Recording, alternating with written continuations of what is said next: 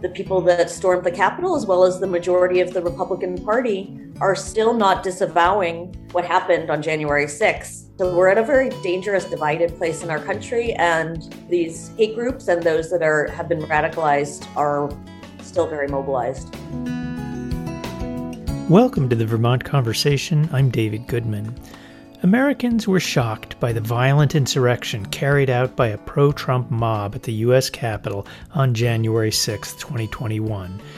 President Trump had spent months goading his supporters to rally behind him and dog whistling to white supremacist groups to rise up, and they heeded his calls. Susan Corke is not surprised by the rising tide of hate. She is director of the Intelligence Project at the Southern Poverty Law Center, which is known for tracking and exposing hate groups and other domestic extremists. The Southern Poverty Law Center recently launched the second season of its podcast, Sounds Like Hate, which explores the stories and people behind the 838 hate groups around the country, including throughout New England. I began by asking Corke to talk about the state of hate groups in America following the Trump presidency and the January 6th insurrection. I'd say that right now that they are highly mobilized. Um, you know, it's it's historically been the case that with the Democratic administration that there is a rise in hate groups, but I would say that right now we face a particularly perilous time. That following four years of Donald Trump, where they felt like um, they had the year of the White House um, and that they were operating more out in the open, and that the Republican Party and the Trump administration in particular kind of widens the Overton window for letting in some of these extreme fringe beliefs into kind of the mainstream discussion. So in in the case of the insurrection, um, you know, we've been watching these hate groups becoming increasingly radicalized. Um, the 2020 was sort of a perfect storm. You had the coronavirus, you had uh, people spending increasing amounts of time online, increasingly radicalizing online. And um, what has changed, I'd say, is that rather than um, the emphasis on being card-carrying members of hate groups, there's it's more diffuse now, um, and uh, people are radicalizing, you know, visiting different sites, jumping between groups.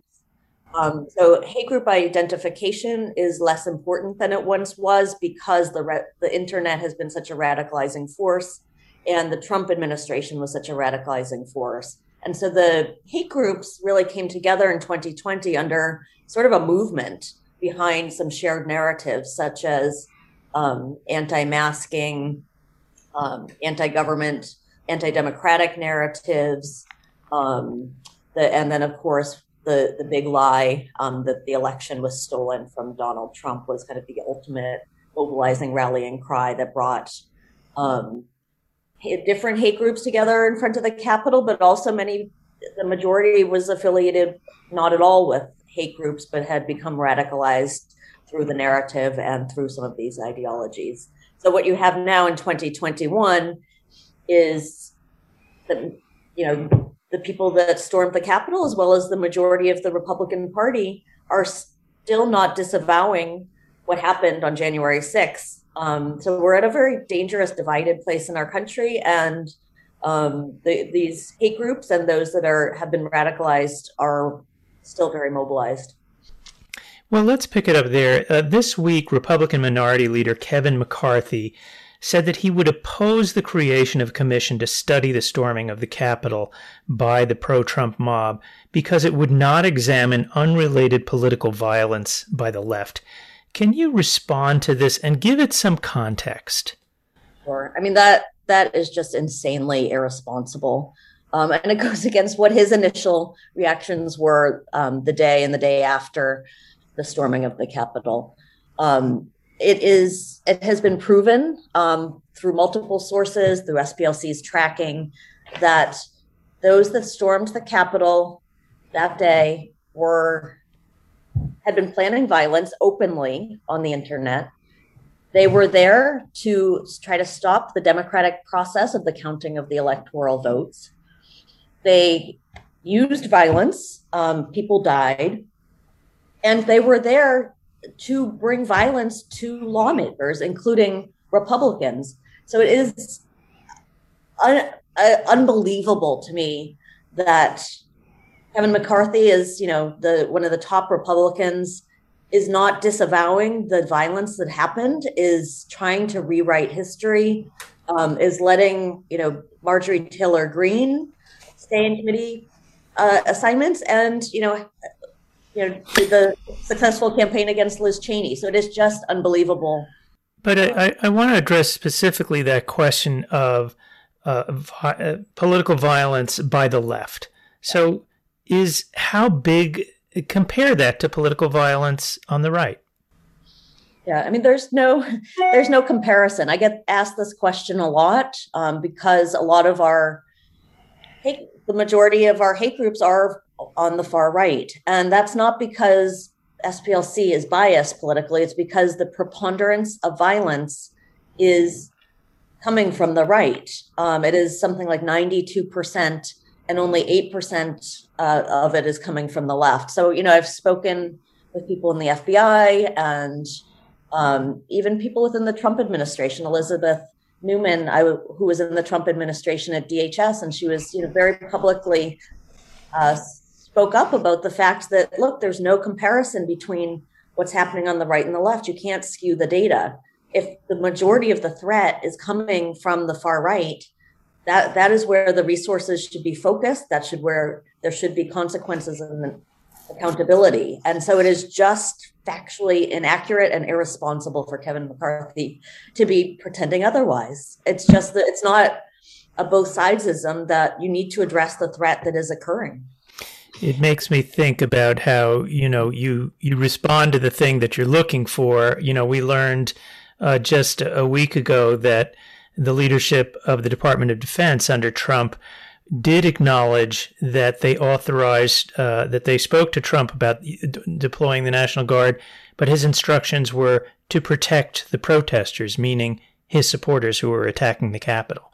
So he was actually deploying the U.S. armed forces to protect violent a violent mob trying to overthrow the capital. He said, "These are my people. You know, we love you." And you know, as all of these people who have charges facing them, they their defense is that they were acting on behalf of their president. They felt like they had been called there by the president of the United States. Um, and so, you know, it, it complicates SPLC's methodology because these groups we call anti-government, um, but this was actually the Republican Party and the President of the United States who they felt like they were acting be- on behalf of. So I'd say that's the anti democratic hard right, not just anti government anymore. Uh, I want to turn to the new podcast that uh, is being released by the Southern Poverty Law Center. It's actually the second season of Sounds Like Hate. And um, a new episode of this podcast explores how people get get radicalized and follows the story of a Massachusetts man, Chris Hood. Could you talk a little bit about Chris Hood's story? And you know, part of the interest here, um, you know, you're you're speaking on the Vermont conversation, is the the fact that hate groups are alive and well in New England. So um, let's start by talking about who Chris Hood is. Um, sure. Uh, so Chris Hood is actually interesting in that he represents kind of the new kind of a new phenomenon in that he was not just affiliated with one particular group, that he jumped between ideologies um, and uh, you know became radicalized in different ways and then you know it was there um, at the insurrection of the Capitol. Right. He went from, um, he's now calls himself the regional organizer of the Proud Boys. He was with Patriot Front, and then he became part of something called the New England National Socialist Club. Um, and is that common that there's no real loyalty to one group? They're just sort of, it's very fluid? That, I mean, that is what has changed, and that is kind of the new landscape that we're facing. That it is much more fluid, um, and that you know, in terms of SPLC, how we're tracking, and it changes our methodology as well because you can't put it into these neat neat boxes that um, you know on the online radicalization is increasingly the place where people are radicalizing and that makes it much harder to track um, and you know it makes it more about kind of tracking the money and tracking the influence of the platforms um, so you know back to this idea about uh, hate groups in new england uh, splc publishes a hate map uh, it shows that hate groups are in all the states of New England, including Vermont, where Patriot Front is a group that's listed as active in Vermont. Um, can you talk about extremism in New England? Sure. Um, I mean, extremism in New England is not uh, different, I'd say, than than other places. You know, as a whole. Um, you know, in the South, you have kind of more that the, hate groups often have kind of like a neo Confederate spin to them. Um, in the Northeast, um, you know, there's only a, a, few of the groups. The Patriot, you mentioned the Patriot Front, the Proud Boys have a presence there. Um, and, you know, often the intersection with some of these groups and Second Amendment rights, which was another one of the narratives that was uniting these groups um, beyond hate groups. Um, that that's one of the trends within New England. Um, the Patriot Front, which you mentioned, um, you know, is known for its kind of theatrical rhetoric and and activism, um, and you know is an SPLC designated hate group under the white nationalist ideology.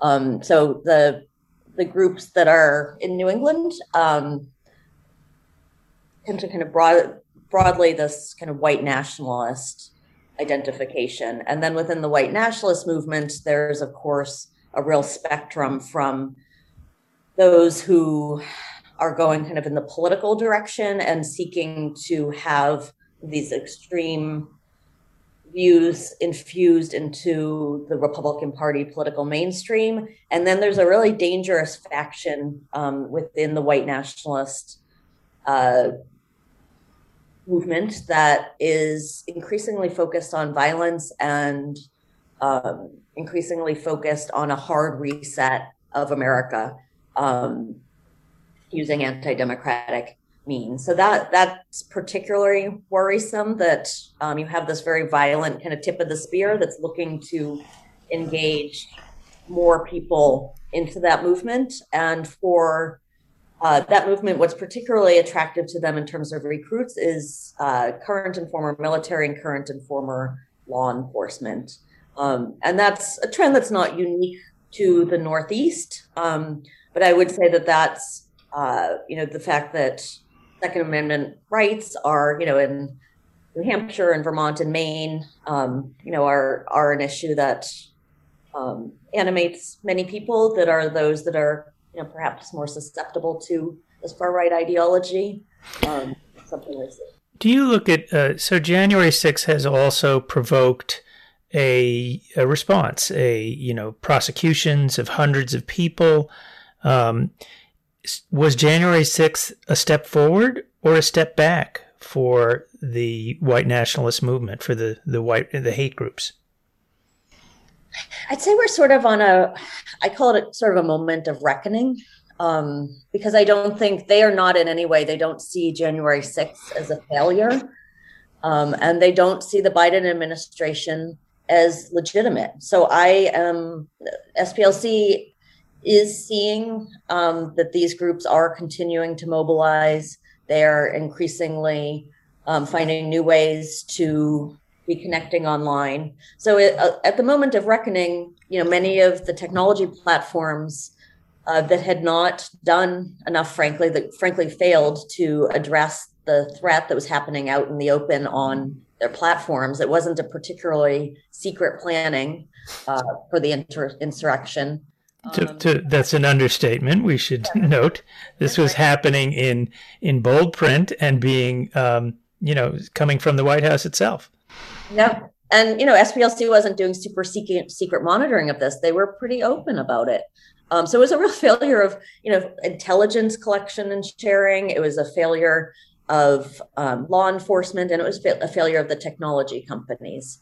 Um, so, in the immediate aftermath, the fact that there were all of these arrests um, and the fact that the technology companies finally started to do something and de- deplatform these individuals and groups, you know, it, it caused kind of a, a slowdown in the short term, but in the longer term, they are starting to mobilize back up. So I think you know in the, in the, summer and moving forward, the the narratives that mobilized them during the Trump administration, you know now it's anti-vaxing and still Second Amendment gun rights. As the Biden administration, you know, implements uh, more of a, a democratic agenda um, that the you know, Trump administration was very effective at branding as you know extreme socialism. You're going to see more people mobilizing again behind these shared narratives. And then when you when we reach the 2022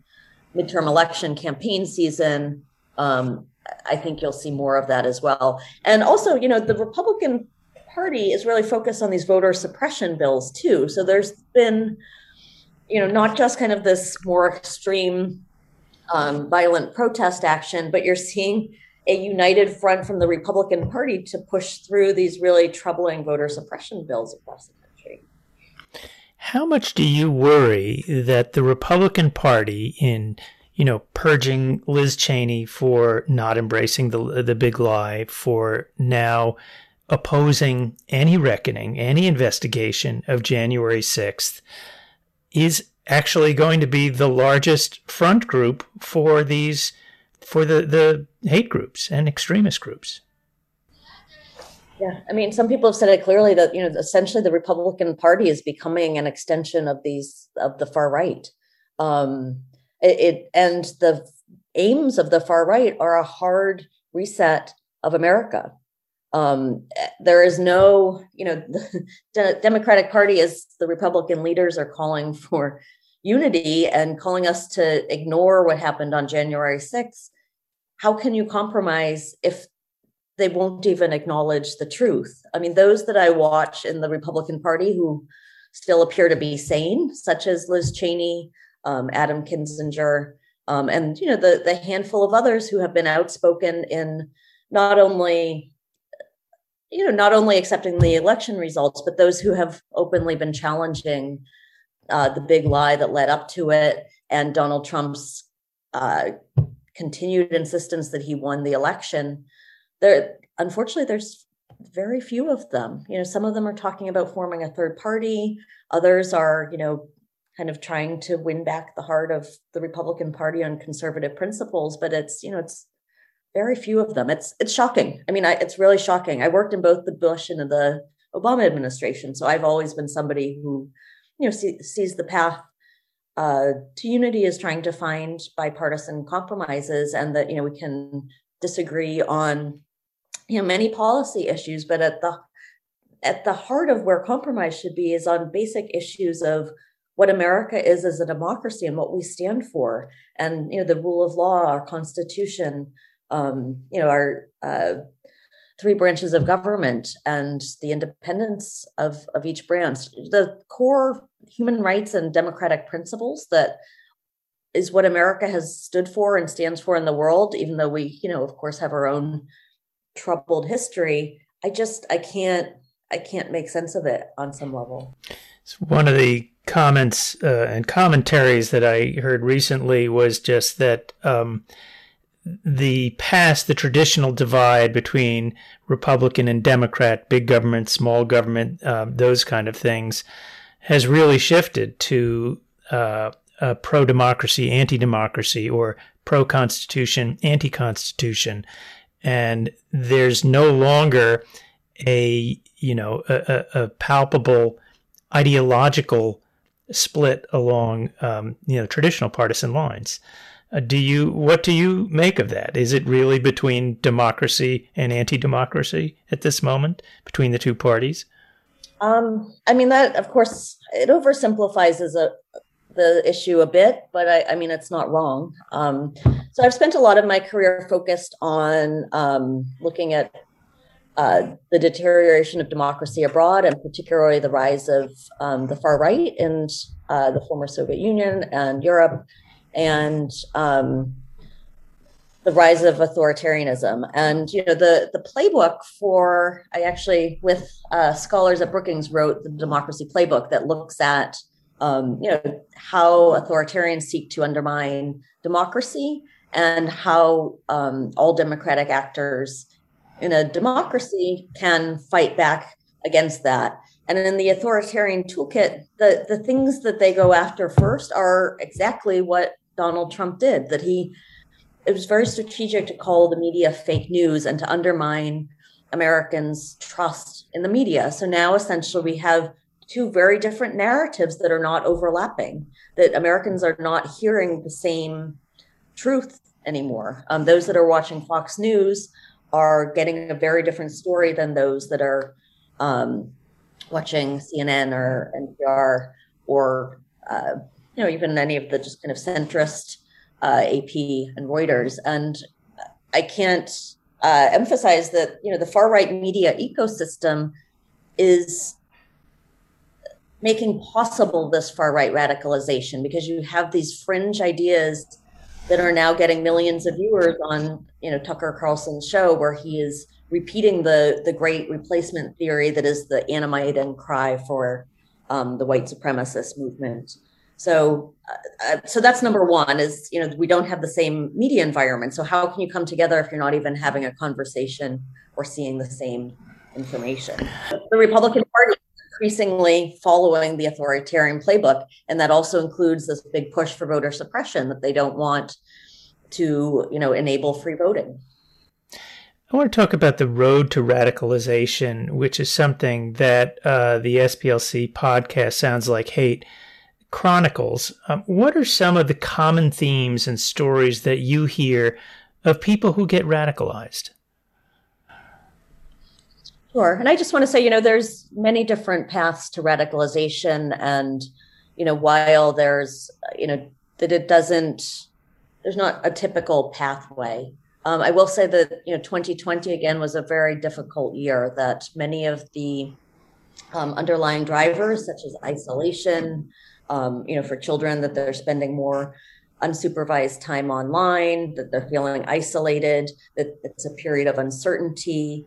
Um, that you know they have access to uh, these more extreme uh, more extreme content online and those that are on the extreme right are looking to radicalize people so it's a, an explicit strategy um, so in terms of what parents should be looking out for they should be having open conversations with their children. They should be alert to signs of radicalization. Um, splc did a, a project with American University and their Peril Laboratory um, and produced a, a, guidebook for parents, caregivers, and educators on uh, on how to identify signs of radicalization, how to understand the drivers of radicalization, and how parents can intervene more effectively to off ramp their children if they start to go down that path. And our studies showed that if you if parents spent just seven minutes reading that guide, that they were 80% more equipped to understand and identify the drivers of radicalization and to in, intervene effectively with, with children and, and youth. How do you how do you intervene when you see somebody sort of heading down this path? Yeah, I mean, so intervening earlier is one, but you know, I mean, some of the things are are obvious, but not obvious when you have parents who are overloaded, you know, dealing with the pandemic and trying to work. But, you know, it's having open conversations with your child, it's exposing them to different viewpoints and different content. Um, you know, if you, it's being alert to the the narratives that are the ones being that are being pushed by white supremacists, such as you know anti-immigrant sem- sentiments, the um, that the coronavirus is a myth, um, that um, you know the superiority narratives, the um, Jew- Jewish conspiracies, be alert to them using those sorts of um, conspiracy theories and far right narratives and try to have conversations with them and expose them to uh, more diverse audiences. However, you know, there is a point in that, you know, in the podcast sounds like hate, not successful story. So this is a child, 17 years old, that, you know, he radicalizes and he says in his own words that he didn't think that anything could have stopped him from that path. Um, that the school tried, his parents tried. But on the other hand, you have people within his family who who believed in Hitler ideology and like many parents though they also didn't really believe that their child could be bad um, that the signals that they were seeing they didn't really think he would resort to violence and they're what they did is they let the son go on the family compound and essentially turn it into a paramilitary training ground the family left guns there and ultimately, the family reported him to the FBI before violence happened. But um, I think it's a warning, a cautionary tale. Uh, but are certainly ways that the parents, the family, the school could have intervened for more effective outcome there. So we also wanted to leave people in the podcast with a sense of hope and that if parents are struggling, that they are not alone, that there are places that they can turn to within their community, um, you know, with community groups, advocacy groups, groups like SPLC, that there are resources for parents. Well, Susan Corke, I want to thank you for joining us on the Vermont Conversation. Okay, thank you so much, David. Really appreciated the opportunity to speak with you. Susan Corke is director of the Intelligence Project at the Southern Poverty Law Center.